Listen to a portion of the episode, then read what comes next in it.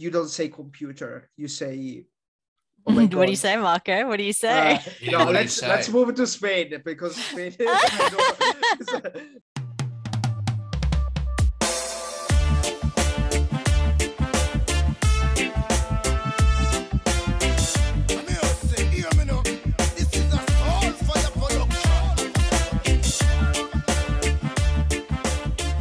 Welcome everyone at the Voice of MPIRO here, another episode with the Secretary of MPIRO, one of the most important person in the MIR as well, Anna. And today we, we got hi Anna by the way. Hi Anna. Hi. and today we're gonna talk about experiences in uh, practicing language slash linguistics, these kind of things. And uh, by the way, Tom, what do you think? Yeah, what, what, what do I think? Uh, um, uh, how's your banana? Oh, uh, the banana is really good. Uh, it's about seventy-five percent eaten, and um, it's uh, it's it's it's yummy. Um, I, am eating a banana, everyone, because I am the monkey from the Joe Rogan Experience podcast. okay. And uh, yeah, let let's start then with the serious topics. So, what's my first question? How's your relation in general with languages? Like do you like learning languages? Are you curious about learning new languages? Are you curious in knowing the rules behind languages? So what's your overall like uh, relation with learning a new language in general generally speaking? Sure. Um well, first, thank you for having me this morning. It's bright and early. It'll explain why Tom's eating a banana because we're sort of semi having breakfast still. Um, but that's a good question, Marco. Good way to start off. Um, it's funny how you ask about my relationship with foreign languages. Um, I actually have a particular um, preference for learning languages whereby I don't learn languages for the sake of learning languages. They have uh, there's a there's a function in every language I've always learned. So um, being able to speak Japanese, I had a motivation for being able to get there on exchange. Um, I had every intention of reading a lot of my dad's old materials. My dad learned Japanese when he was um, in high school and he went on exchange as well. So I basically just walked in his footsteps. He lived in Osaka for a while and I went to Nagoya for like a little bit. But um, and then with German, um, well, incidentally, uh, the University of Melbourne didn't offer um, Swedish anymore. And that was actually my primary goal um, because my dad's family are Danish. Um, and I thought, well, the closest thing the uni has was Swedish, but then they got rid of Swedish. And I was like, well, the next closest thing is German, because German's just at like the bottom of, of Denmark. And so uh, I picked up German for that reason, thinking that might be kind of interesting. But um, for me, it always had some sort of purpose or function. It wasn't just for the sake of learning the language, if that makes any sense. And I kind of think that's a really healthy way to start learning a language is if you can think of the reasons why you are learning one, not just for the sake of, oh, I love languages and I love learning them, because sometimes you don't realize how much work that is once you get into the thick of it. And if you are being assessed for it, and I know you you both um uh, we're doing units, language units at the university. When you get assessed on them, it's not. Sometimes it can, you know, teeter between not being as fun as it first was when you started. So, um, yeah that's that's kind of where i'm at at the moment. Um, i did a little bit of linguistics in the past but my bread and butter is japanese and german other than english so yeah. Why was it that the university got rid of swedish? Because i didn't even know they had swedish. Um, yeah um, i i just think they weren't getting the numbers anymore um, perhaps I'm not 100% sure myself. I didn't ask. I just I had to make a quick decision and I went straight to German just to maybe this question is a bit trivial, but why didn't you choose since you have Danish background? Why did you didn't you choose Danish instead of Swedish? Danish is uh, sorry. Yeah. Oh, so yeah, yeah, The yeah. opposite. No, yeah. Yeah, Danish is hard to. No, you're all good, Marco. It's um. It's morning. Dan- sorry.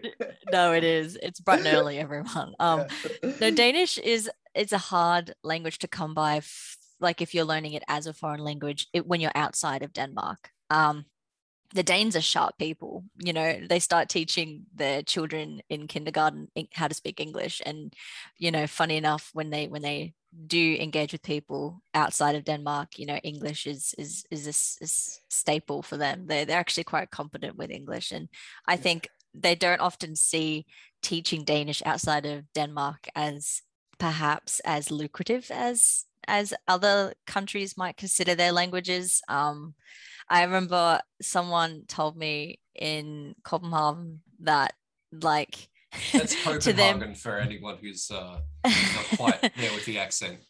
They they were um they told me like they considered Danish kind of a dying language because um there's just there's just not real it's it's it's it's used like sure in denmark but um english is still used quite widely as well um so yeah it was just hard to come by any of those resources in australia um, and being taught danish in australia is again very difficult to come by. You're better off trying to like find someone who is danish and get them to privately tutor you whereas like you can't find formal lessons or anything so same thing yeah. with the norwegian. Many for example they stopped like they stopped translating movies so they just broadcast movies in english because like the very large majority of the population speaks english fluently so mm. there's no point anymore they just put subtitles that's it so yeah yeah, yeah. and they reckon they think that is like a dying language because everyone can speak english like very fluently. yeah yeah, and the, the, the, only difference though is with, with Swedish, that's a slightly different story. You're more likely to come across formal lessons for Swedish. I am not 100% yeah. sure why. Why does that Swedish in particular is the one Scandinavian language that you can yeah. come across more easily? I don't know, maybe I, it's a more populous country, but yeah, I think because it's more populous country. And I think Sweden has been very influential in the last uh, three three centuries, like mm. maybe also for historical reasons. Like, yeah, but I don't know. Like, I'm not sure. Yeah, and, no, not true. So, um, you, Tom. Sorry, yeah, it's gonna. No, no, you're fine. I, I was actually about, about to ask because I know Tom is itching to go because I know he's got some foreign language experience. My entry into this whole world has come from a similar place to Anna's, but with a few differences.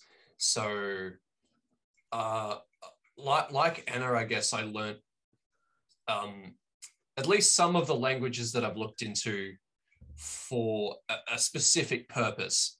So Chinese was learnt very much for a specific purpose, and that was broadly speaking because I, it feels like half the world is Chinese, especially at Melbourne Uni. And I wanted to talk to that second half of everyone. Um, and not just talk in English to actually like understand them better and understand their society better. I think I'd made up my mind years before I started it in uh, first year undergrad that I would be, it's at least at some point making that visit to China or to places that speak Chinese whenever um, you know the the world allows. Um, so it was very much on the priority list. Now, prior to that, I'd done German throughout high school, and the reason here wasn't so much because I needed German for something or because I wanted um, to like go to places specific, specifically that were German, but because my grandmother was from Germany, is from Germany. She uh, she's still still kicking, and I realized that when she passes away, eventually there will be no one left in the family, the entire family that speaks German, except for the extended family in Germany, but they're pretty separate at this point. So I figured it, would be good if if at least someone can continue that that heritage. So there was a bit more of a cultural reason for learning German. Now I have to disclaim here that she spoke well. She spoke German with a Bavarian accent and a Bavarian dialect, and then I think she might even have spoken Bavarian, the language Bavarian itself. Maybe I'm not too sure. It could have just um, been. That's an interesting uh, point. It's it's it is just a dialect, so to speak, um, whereby you just make some substitutes with certain words. Pronunciation is slightly different. Grammar can be kind of mixed up, but it's it's not 100% a completely different language. Oh, Uh, my uh, understanding was that there was both Bavarian, the dialect, and then there was also this like um, not very widely spoken language that still existed, unless I'm getting those two things confused. You, oh, there's just to be honest, there's so many dialects once you go Yeah. um sort of across the the, the south into uh like into Tyrol as well. When you cross into Austria, Aust- anyone with like a particular Austrian dialect it's quite fascinating as well. I Yeah. went to a a um a uh it was it was a it was a Ritterspiele, so like a sort of like a medieval festival Oh yes, in yes. in Tyrol, and um, they were like there were narrations of like stories, and like all the presenters had such an interesting dialect. I just I had so much trouble trying to understand them, but that was uh that was very early on in like my more advanced German experience, I have to say. But and then there's um uh Schweizerdeutsch. So like when you go to Switzerland, they've got their own sort of dialect too. But funny enough, between sort of Bayern, uh, Austria, and and Switzerland, sometimes I feel like they can somewhat understand each other a little bit better than um, everyone else in the north. So um, yeah, no, I, I yeah, I, I- I hope I'm trying to explain how that sort of works there with with, with German languages. Yeah.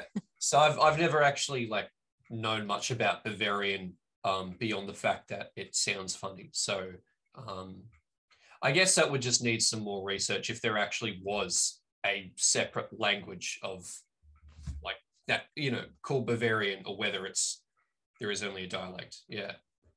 I thought there was yeah. there was actually two two different things, but I could be wrong.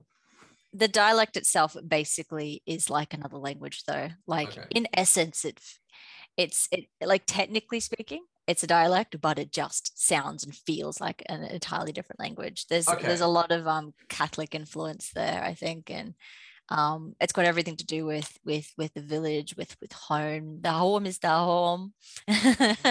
So um yeah uh it's it, it could get i could get i could get into a lot more detail. I learned linguistics whilst i was on exchange in germany and um i wasn't place very to learn linguistics. Yeah i wasn't good at it mind you. Um at that point like i realized i was in quite over my head with with with um learning linguistics in german in germany so to speak. Um but i was lucky in that in high school. If anyone's done english language in high school best english subject in my opinion um it gives you almost a preliminary foundation for any like first year second year uh, linguistics spoken in english or taught in English, I should probably say. So, um, and I mean, second year they made constant reference back to English language. They said for anyone who's done English language, and I'm thinking, yeah, my school did enough of that. Yeah, it's the a great. closest we I- had was the yeah. OSCLO program. Oh, yep, yep, yep, Yeah. yep, yep, yep. No, but if you can, um, I'm speaking to the high school students out there. If you, if if if you're choosing this for VCE or you're about to make your choice, choose English language. It's amazing. um, but yeah, no. So, I, I, I I have to say, like, in like, and Marco might be able to speak to this a little bit too.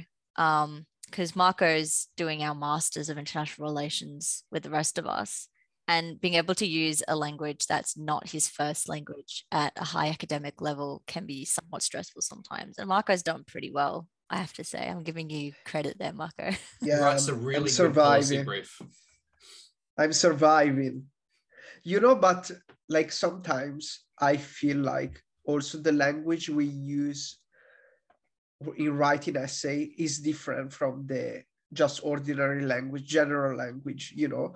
So the thing is people can specify on certain kind of languages, certain typologies of languages.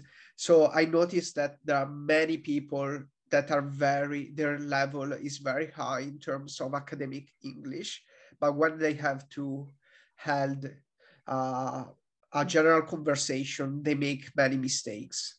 So I think it's very important also to identify the facets of the language and how language is used in different cultural contexts as well. I think So- you're right, Marco. There's a bit of a cognitive dissonance between how people process the spoken language versus how they process the written language. I actually find at the end of the day, the spoken is always that much harder. People have to be quite um if if if you if you've ever done like drama class, I never did. I don't I don't recall ever doing drama. I feel like it was something that was omitted in class, but doing like improv is like the innate talent you need to have when you are like speaking a foreign language and being able to like And- just think on the spot whereas writing is Yeah. is is premeditated you can go back and work on it yeah and also it depends on what kind of language it is. Of course, I think generally speaking, many languages have this difference between academic language and general language, but I think especially English, because English is a, a very uh, popular language and it's uh, honestly, I think it's the most spoken one in terms, especially for second, uh, as ESL, so as a people, as a second language. So it's very contextualized. So every like australia speaks its own english england speaks it, its own english as well. So it's very hard because it has i think like there's a general english we can which can be academic but at the same time there are many englishes that have been developed throughout the world you know? So it's that this is why it's very hard also for not native speaker to understand because everyone have their own accent everyone have their own dialect the expression as well. So um, i think it's kind of harder to have the a proper conversation with native speaker for like a student from for for a second language student rather than writing an essay. Because you know that when you know certain terms to use you you are done you know you have done the most. Yeah go ahead sorry. No i was actually going to follow up and ask um because i'm curious what you'd say marco but hypothesize for me here if you had gotten um an offer to study in either the united kingdom or in Canada or in the United States, as well as Australia and even New Zealand. They're all sort of um, the, the major spoken language is English there. Do you think your English would have been better in any one of those countries, if not Australia? no i don't think so i think it would have been the same i mean but fra- frankly speaking like the way you write an essay in the uk the way you write an essay in the us the way you write an essay in Australia is for 80% the same. You know what I mean? Yeah. But the way you slang with friends is completely opposite. Yeah. You know?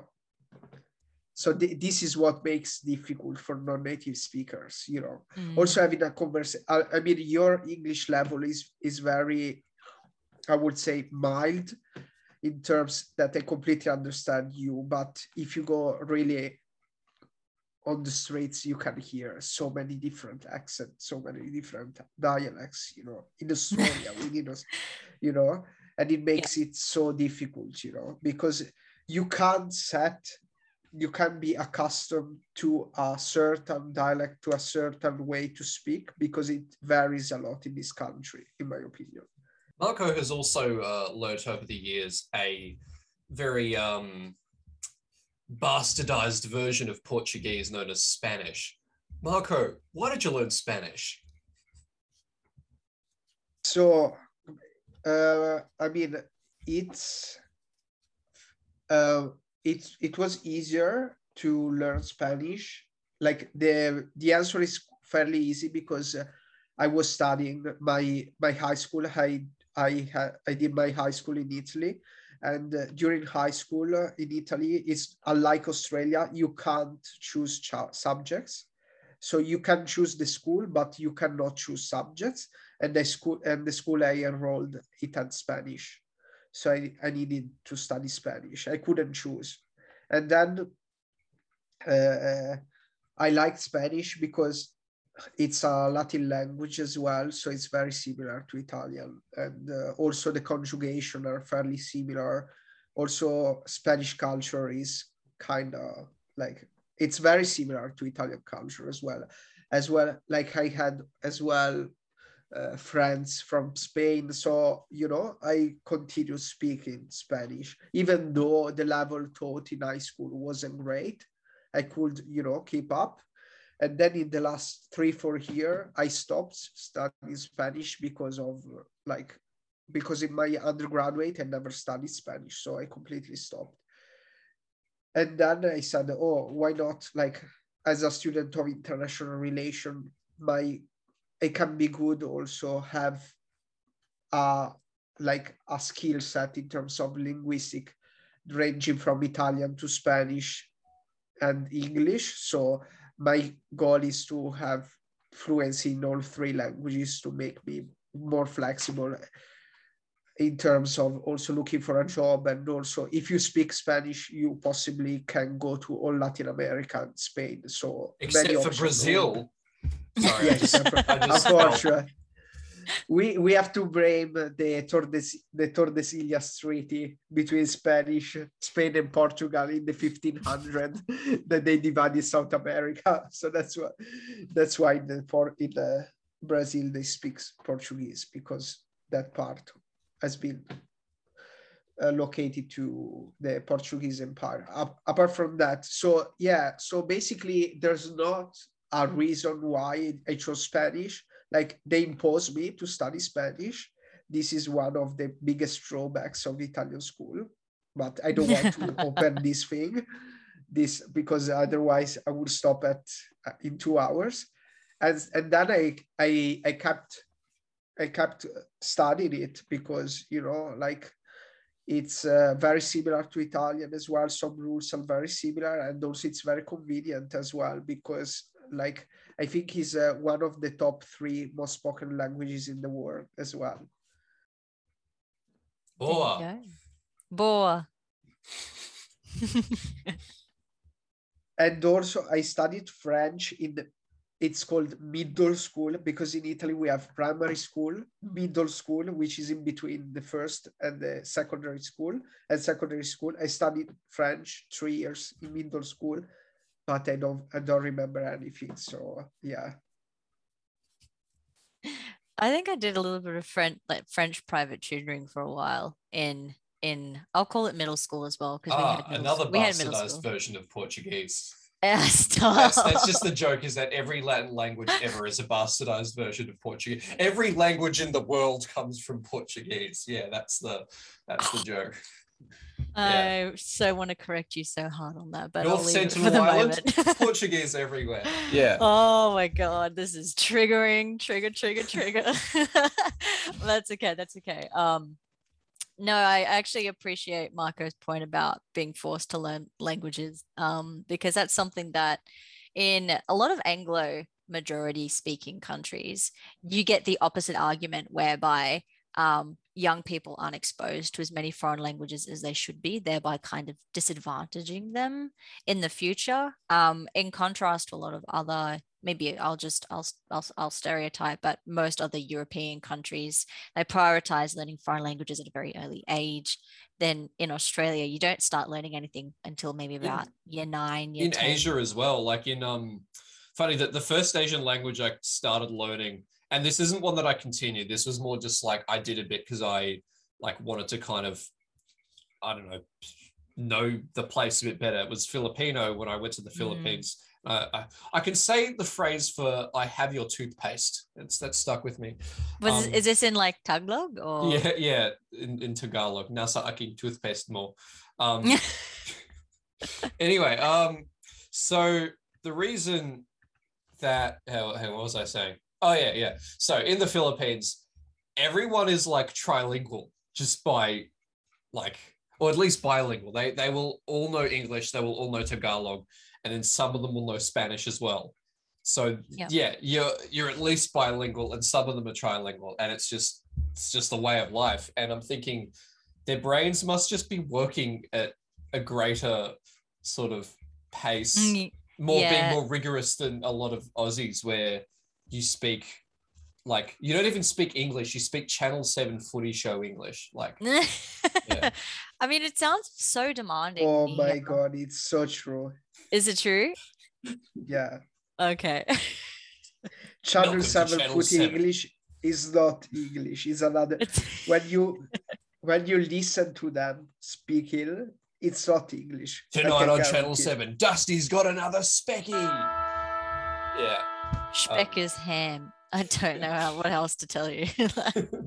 That's what I first interpret, but um, Is Dangerfield going for the brand Brownlow? Not too sure.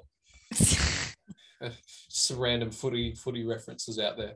Um, and yeah, like in in Australia, you do have uh, primary schools that do have like compulsory um, second language ones. In back in the old days at Richmond Primary School, uh, we all learnt Greek because Richmond is a very Greek area.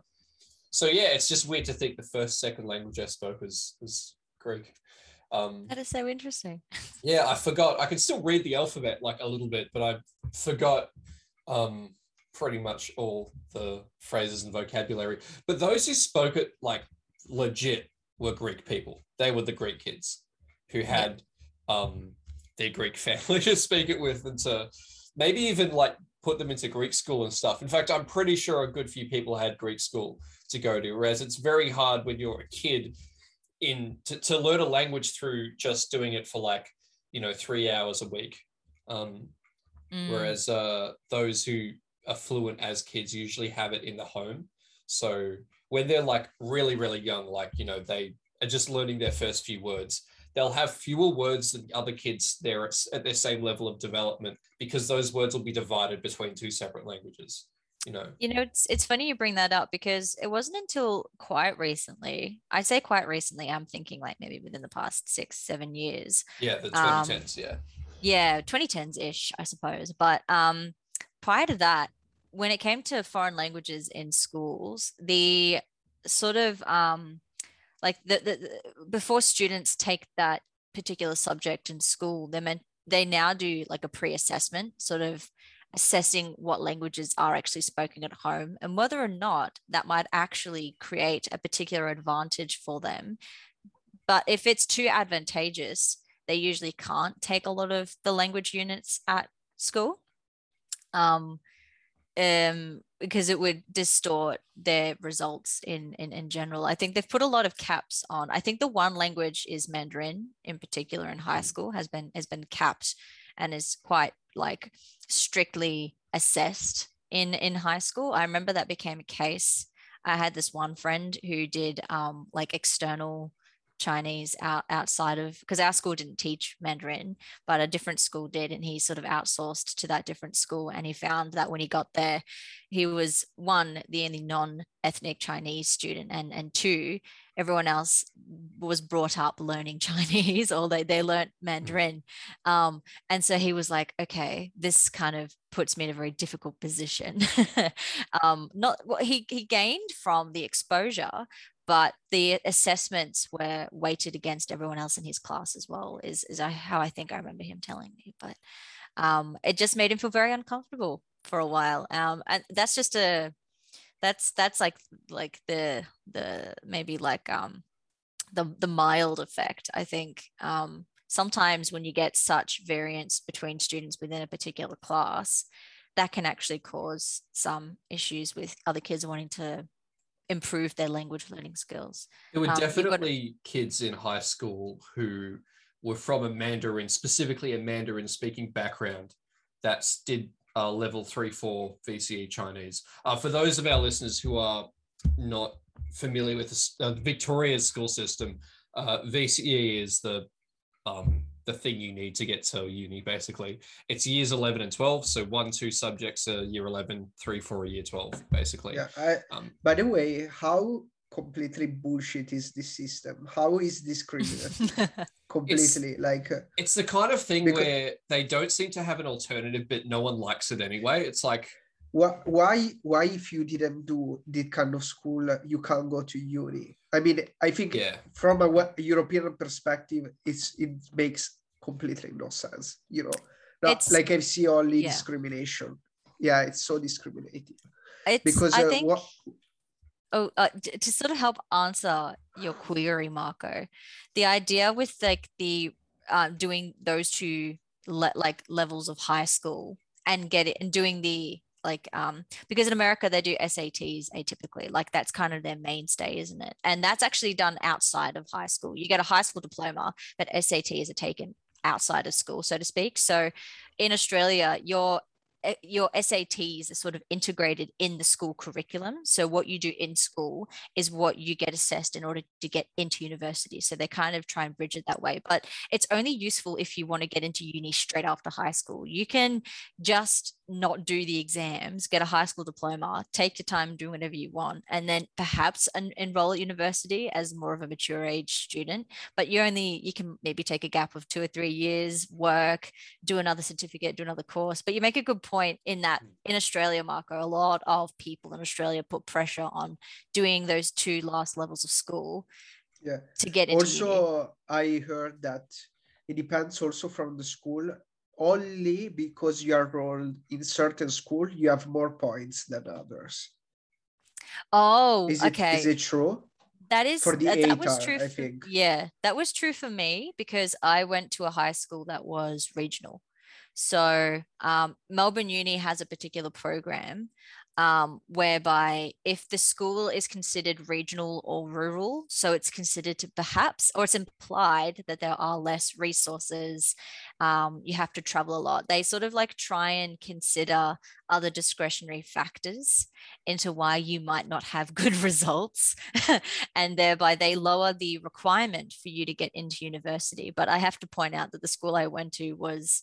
Um, how should I put this in the, the, the, nicest possible way I can? It was a bit of an ATAR factory. I don't know if that's a, um, in a good way. It was a great school and I loved it and I had a really fun time, but there was so much pressure to get good results. And the school was very, um, very public about how they knew they were producing good ATAR results. Like it was, it was what they were identified as being in the town, like in the city. It was just that it, it yeah I, I think um, that might help explain a little more, Marco. But a bunch of a bunch of things can be factored that reduce your ATAR level um, to get into uni. I think so. I don't know if that makes sense.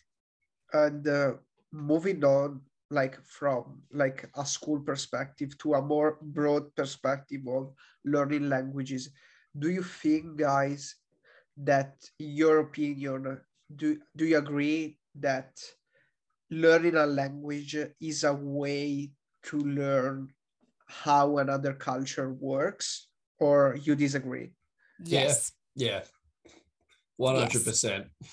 definitely. I would not understand anything about germans if i didn't um, have their language to to understand their thoughts um, because mm. translating what if if someone in Germany spoke to me in English about a matter that I couldn't understand I'd only be getting half the picture if they were ex- explaining it to me in German I feel like I'd get so much more of the the logic and I use that word logic because that's the first word, the first adjective I think of when I think of the Germans. But yeah. um, the, the logic, the perspective, the the inference, the nuance, just the thought process behind how they um, associate cognitively something with something else. Um, you don't get that through translation into your native tongue.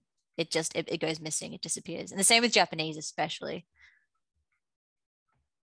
sounded like you, were going to elaborate on that a bit more, but then that was oh, just the end of the I could, um, uh, because I've, I've spoken so much in German, but I've neglected Japanese. Incidentally, my spoken Japanese is better than my spoken German. But that was um, another thing we were going to bring up was like, mm. how are we still doing with these languages at the moment, and like, do we get to use them much? So, um, I guess mm. to sort of cover both things at once, um, uh, Japanese and Japanese society. Um, this, this is sort of a thing uh, just with any language where you have the culture encoded into it, as in the words have certain meanings that their translations or counterparts often don't have.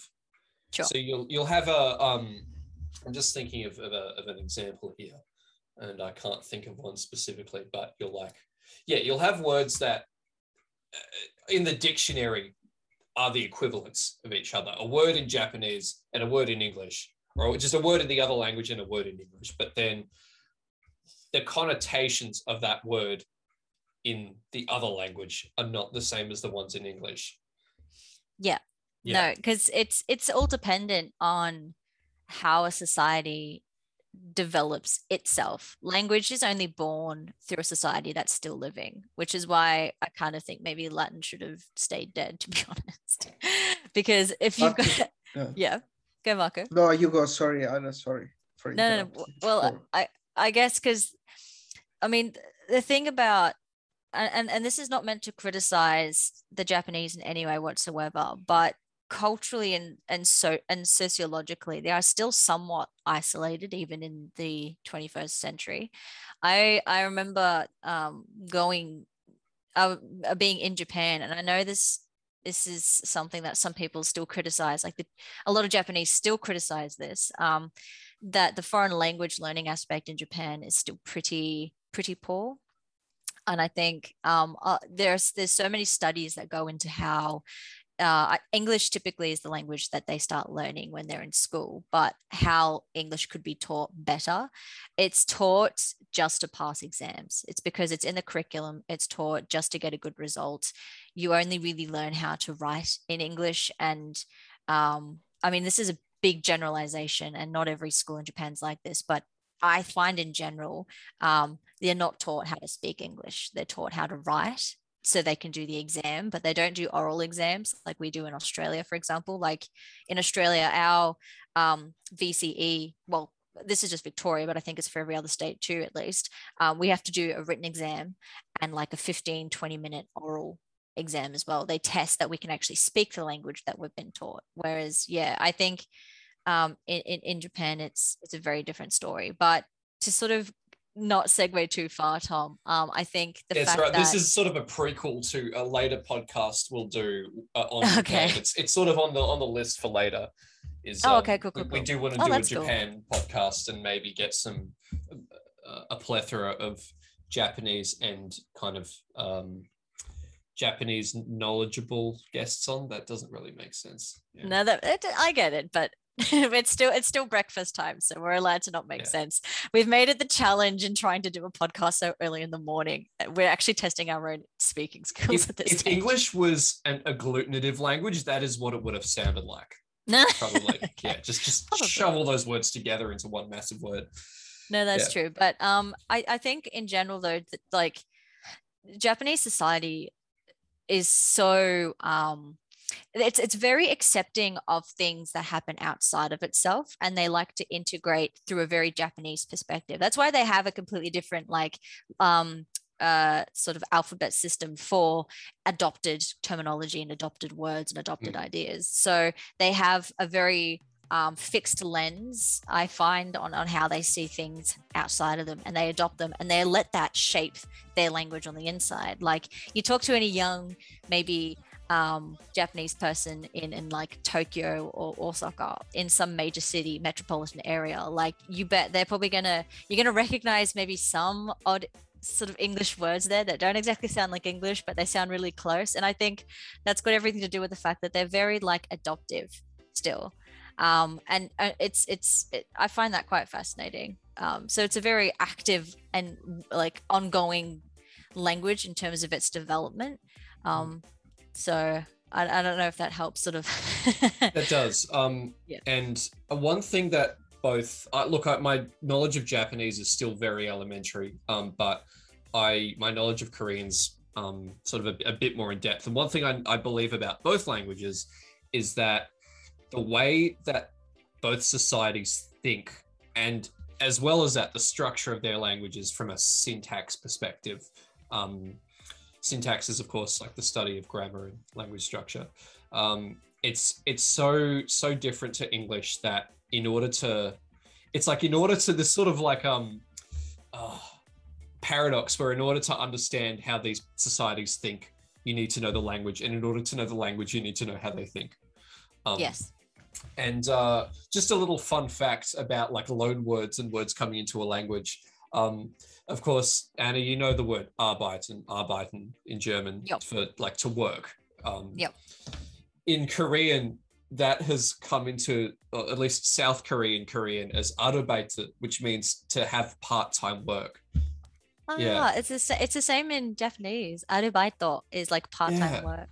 That's Um, Or maybe it came in. Actually, there's a good chance then that it. And I'm treading on some uh, sort of contested historical um, uh, sort of Memory. area. Yeah, memory. Um, Yeah. historical memory. But um, it, it is known that there is words in Korean from Japanese due to the occupation um, Mm. largely in Busan, in the the Yep. city that's on the southern coast. Um, I think the older generations still use either speak Japanese or they use Japanese mixed with their Korean.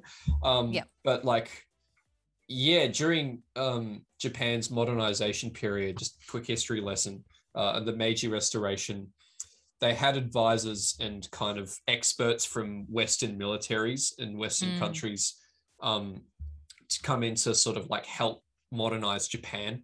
And Germany was a big player in that. The, in Yeah. fact, I'm pretty sure the entire sort of political system was sort of based off Prussia and the or the the German the German Empire. Not not the whole political system, but elements of it. Uh, to some extent. Yeah. Yeah. yeah. no, I get that. I was we've been talking so much about Asian languages. Marco, I know you're doing Arabic at the moment. This has been part one of the two part Languages and Life with Anna. Please tune in next week for part two. You're listening to The Voice of MPIRO.